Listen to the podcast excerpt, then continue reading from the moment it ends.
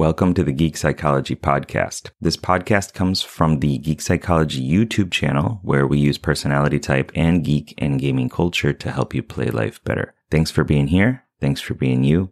And I hope you enjoy the show. Hey, what's up, team? It's Sherman here from Geek Psychology. This is another video on Dario Nardi's book, The Neuroscience of Personality Brain Savvy Insights for All Types of People. Gotta love that long title. Uh, it's time I talk about my arch nemesis, extroverted thinking, and the neuroscience of what I call the geomancer, the extroverted thinking types. And why do I give it this wonderful title? Well, because it's my inferior function. It's the mirror of my dominant and the counter to my hero of introverted feeling. It's also aspirational and something that I wish I could get better at. So, what is extroverted thinking? Well, extroverted thinking is all about building structure and systems. Uh, it's what is called a judging function, which means it's a way of making decisions. As you can imagine, the decisions aren't based on feelings or beliefs or emotions. They're based on empirical evidence and what is the correct thing to do. The correct thing to do. Uh, for an extroverted judging function, the standard or the opinion of everybody else holds a lot of weight. Extroverted feeling looks at social cues and behaviors of other people to decide what to do. So, extroverted thinking likes these agreed upon measurements, the ones that everyone can see and understand, like facts and statistics. These show the progress or the accomplishments. So, extroverted thinking makes objective goals and works step by step to reach them. It's logical, it prizes competence, and it gets things done. And by completing a task, these TE types, extroverted thinking types, get energized to go after another task. So, in RPG terms, extroverted thinking is like a geomancer. This geomancer is able to move the world around him or her in order to reach their goal. Geomancers have skills like earth elemental, aka the scientific method. Uh, they summon these giant meteors that slam into the ground with undeniable empirical evidence. Uh, oil speeds up actions and decisions. They use rock solid data to get right to the point. You like all those? uh, they're also natural leaders because they know what steps need to be taken to get results. And these are broad stereotypes as always, but it's easier to start at the basic understanding and then refine it as you get more and more information and get more comfortable with it. So, the unstoppable boulder. I call extroverted thinking's brain pattern the unstoppable boulder. And Dario Nardi says that extroverted thinking uses brain regions very efficiently. It does this by relegating the activity to the main regions, and those regions are the ones that make evidence based decisions. So basically, they quickly analyze the best available objective data and make a decision. Extroverted thinkers constantly look for what is readily observable or testable, and they're very good at finding it. This helps them make those quick and actionable decisions. So, since they see a lot of this clear, empirical data and evidence to support their decisions, extroverted thinkers are generally very confident. And they trust their actions because it's likely based on accurate information. Let's all hope so, anyway. uh, extroverted thinking types don't spend a lot of time fantasizing about abstract possibilities. Um, the real world problems that allow them to complete tasks will usually hold their attention far better, but it depends on the ST or NT types. Uh, but they're not generally like all over the place. Extroverted thinking dominants also have uh, higher activity on the left side of their brain. The left side has regions that deal with decision making, as we talked about, recalling information, hearing, and seeing. Uh, Dario Nardi noted that extroverted thinkers often prefer to only use FP1, which I'll talk about in a minute, to make decisions and act when possible. This helps reserve the mental resources and lets them stay in a decision making mode for a long time as well. Also, extroverted thinkers have a tendency to assume their own decisions are correct before introspecting or looking into possible errors.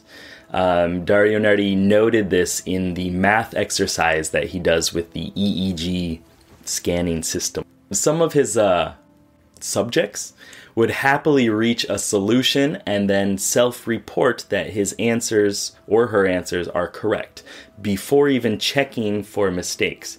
And actually, those mistakes were later revealed. Um, so, Dario Nardi mentions that this problem likely comes from confusing confidence and speed with competence. But it's not just extroverted thinkers themselves. Uh, in my experience, anyway, other people might assume that the TE type knows exactly what they're talking about at all times. Uh, it's not just about numbers and money, I know, but I personally trust my ESTJ friend to make some of the most logical and rational choices. If there's ever a debate about what really happened or what the correct financial choice is, I often encourage everybody else as well to listen to and trust his input. And my ENTJ friend uh, advised me on my taxes, and he's also my boss. So there you go. Uh, so let's look at some of the key brain regions. We already talked about this one, but FP1, I want to dig into it a little bit more. So this region is in the front of your brain, and it's like the control center. Nardi called it the chief judge in his book. I believe he still calls it that too. And it looks at a, sol- a situation and decides between different options. It's also very good at explaining and giving reasons. So when you explain why you did something or why you chose A over B, that region lights up. FP1 also detects errors. It naturally picks up mistakes or problems. Despite it being tailored to detect errors, it actually stops negative emotions from entering as well. So it's a very interesting region there. Um, it also prevents introspection, kind of like what we just talked about. So FP1 sees mistakes in the outer world but doesn't let those settle or slow you down when it's active. Basically, it keeps you happy as long as you're making decisions and working. Um, I think this is a big part of extroverted thinking's ability, or extroverted thinkers' ability, to stay proactive in the face of setbacks. If you know any extroverted thinkers, you probably know what I'm talking about. They see a problem and they make the most logical steps possible in that situation to overcome it. Sometimes that means maybe bypassing emotional needs, but that doesn't mean that it's wrong. In fact, this is part of what gives them their superpowers and their strengths as effective leaders. Um, I always imagine this region as the leader of a raid party. This guy or girl makes clear decisions and explains why if necessary. He's in command or she's in command. you know, this region, this character is responsible for keeping things running smoothly.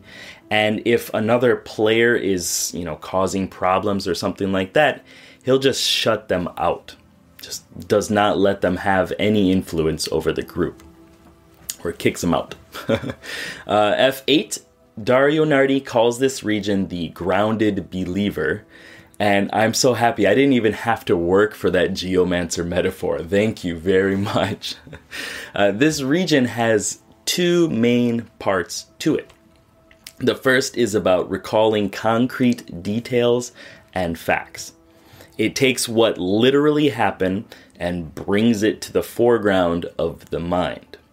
The second part seems kind of counterintuitive based on the first being so concrete. Uh, another geomancer metaphor. Uh, it identifies what we like and dislike along a spectrum of personal importance.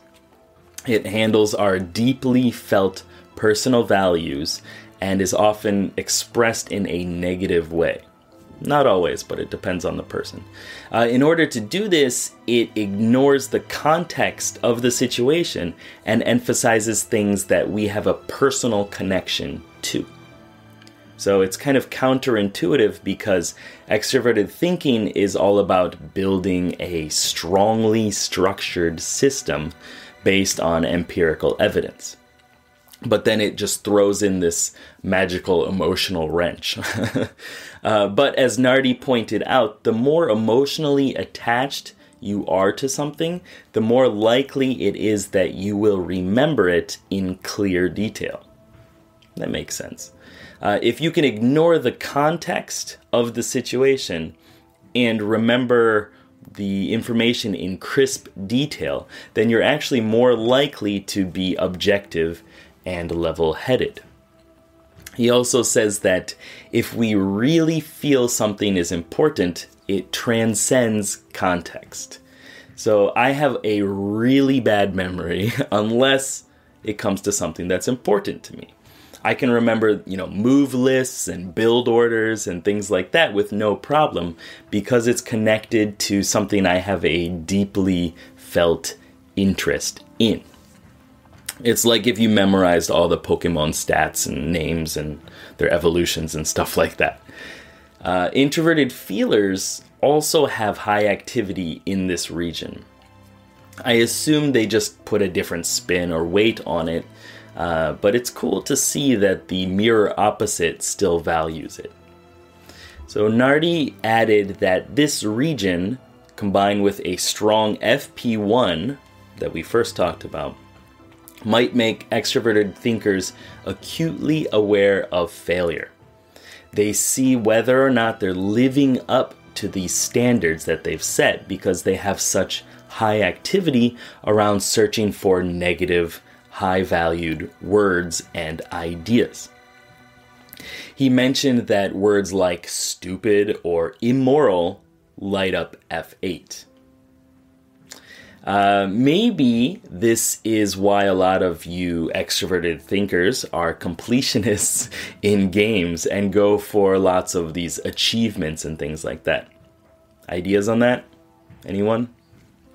Um, O1 is another region here, and this region in the back, uh, Nardi calls it the visual engineer, and it fits really well with the image of an extroverted thinker. O1 is used when we read charts or diagrams, as well as when we mentally assemble or disassemble an object. It helps us imagine how different pieces fit together to work within a structure. So it's like you have a program like Blender or 3ds Max or something like that running inside your head. You see an object and you can rotate it around, you can explode the pieces and then bring them back the, back together. So it seems to be very methodical and technical, hence the name engineer. And it's not holistic, so it strictly analyzes things for functionality. It helps you see how different components work together within the larger structure. T3 is another region. And the documented ENTJ example in the book had high activity in T3, the precise speaker. The ESTJ had um, high to medium activity. And this region was also one of the main regions for the feeling types. So T3 is used to speak with careful attention to composing complex sentences using proper grammar. It's used to listen to the specific words other people choose as well. One thing to note is that the is that fine speech is not the same as being logically accurate.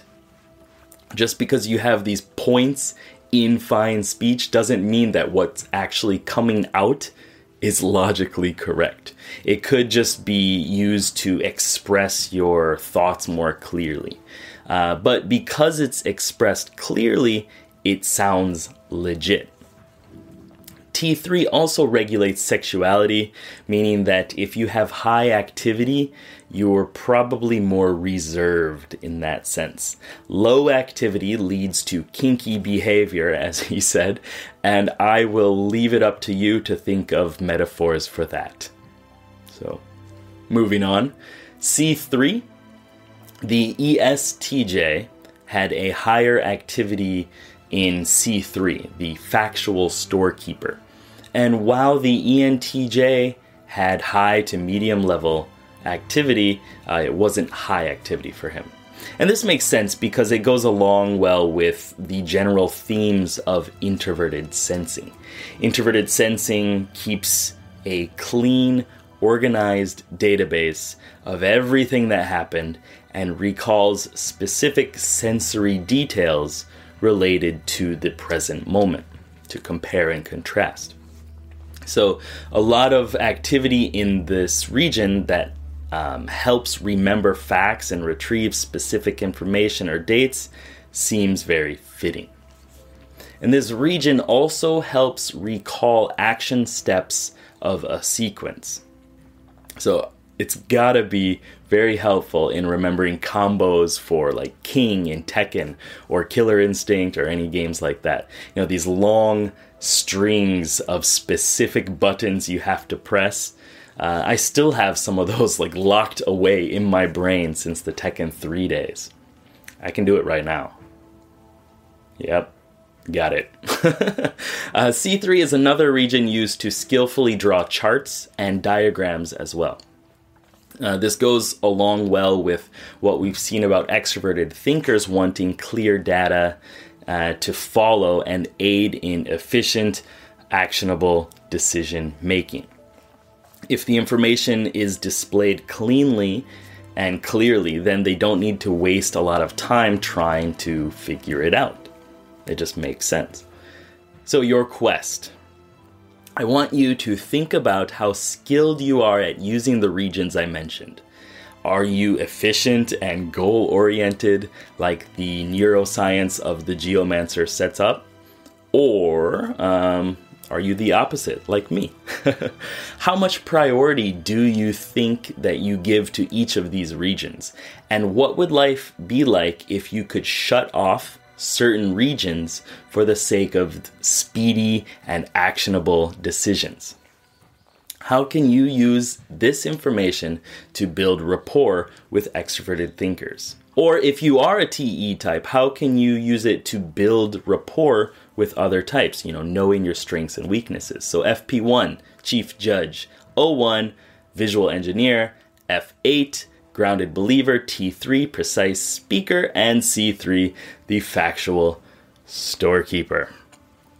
All right, thank you very much for watching this video. I hope you learned something. I hope it helped out in some way, as always. And the next video is going to be on extroverted sensing. So stay tuned for that. Good luck, have fun. Peace.